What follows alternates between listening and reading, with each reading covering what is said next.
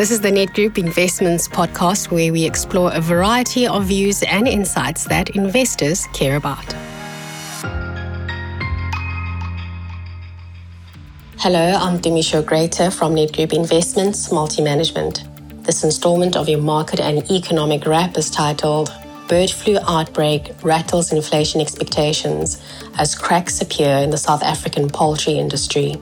Shortages of chicken and egg products have resulted from the death or culling of at least 1.3 million birds since July this year. This is expected to reduce supply and increase the demand for eggs and chicken, both staples in South African households. According to a note by the Bureau of Economic Research, or BER, the shortages of egg and chicken will result in price increases and is already happening in parts of the country. These price hikes may contribute to sustained rand weakness. This, coupled with increasing oil prices, which have surged by 7.5% month on month in August this year, reaching a high of 90 US dollars a barrel, will be additional factors that may interrupt the CPI disinflation trend we have seen in recent months. At the September meeting, the South African Reserve Bank's overall inflation forecasts indicated a continued moderation in price pressures. However, it still considers the risk to the inflation outlook to be tilted to the upside. The South African poultry industry, which employs over 100,000 people, is the largest segment of the agricultural sector. 2020 data collated by AgriSeta stated that the sector contributes more than 20% of its share of GDP and 43% of animal product.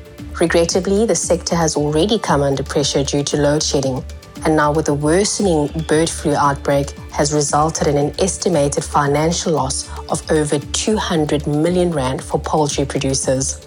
This not only highlights the adverse inflationary impacts, but the threat to job prospects. One of the other key data points that was released this year was producer inflation, which accelerated to 4.3 in August from 2.7 in July as the base effects dissipated. Prices in the metals, machinery equipment, and computing equipment sector increased by 10.1% year on year, accelerating from 9% in July. Inflation in the food products, beverages, and tobacco products category also contributed more in August.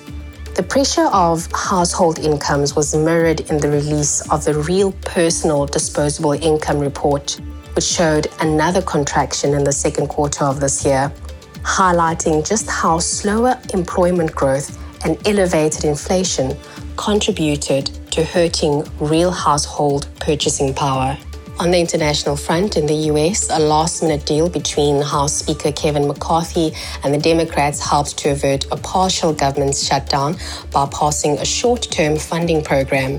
The funding will last until the 17th of November, and the Senate must agree on a permanent bill to avoid a fourth partial shutdown within a decade.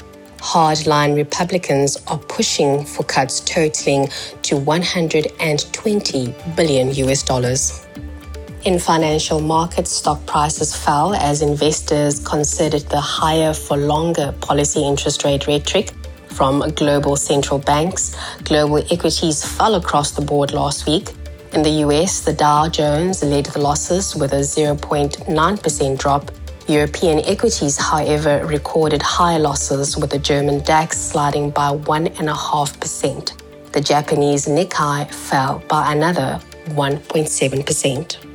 Bond yields were also affected, maintaining an unrelenting rise. Since the US Fed interest rate decision of the previous week, the US 10 year bond yield has risen by over 20 basis points.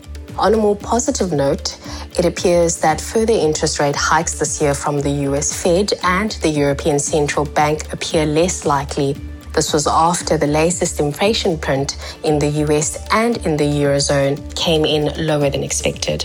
Nonetheless, the US dollar gained further ground last week as US inflation data continued to support the higher for longer interest rate view. The result was the Rand coming under renewed pressure. Last week, we saw the local unit fall to 19 Rand 20 against the US dollar on Wednesday before recovering to around 18 Rand 90 on Friday. This was boosted by month end dollar sales. In terms of local equity market, we had the JSE All Share Index fall in line with the global market sentiment and falling by 1.47%, recording a second week of losses, this time led by financials. Looking at the week ahead, you can expect the US labor market report, which will be out on Friday. The market consensus is for a further slowdown in non farm payroll increases while the unemployment rate is expected to ease slightly. We have come to the end of our note. Until next time, take care from the multi management team. Nedgroup Collective Investments is an authorized collective investments scheme manager in terms of the Collective Investments Schemes Control Act. Nedgroup Investments does not provide advice on financial products and will only give you factual information. For further details on our funds and to view our terms and conditions, please visit nedgroupinvestments.co.za. Nedgroup Investments, see money differently.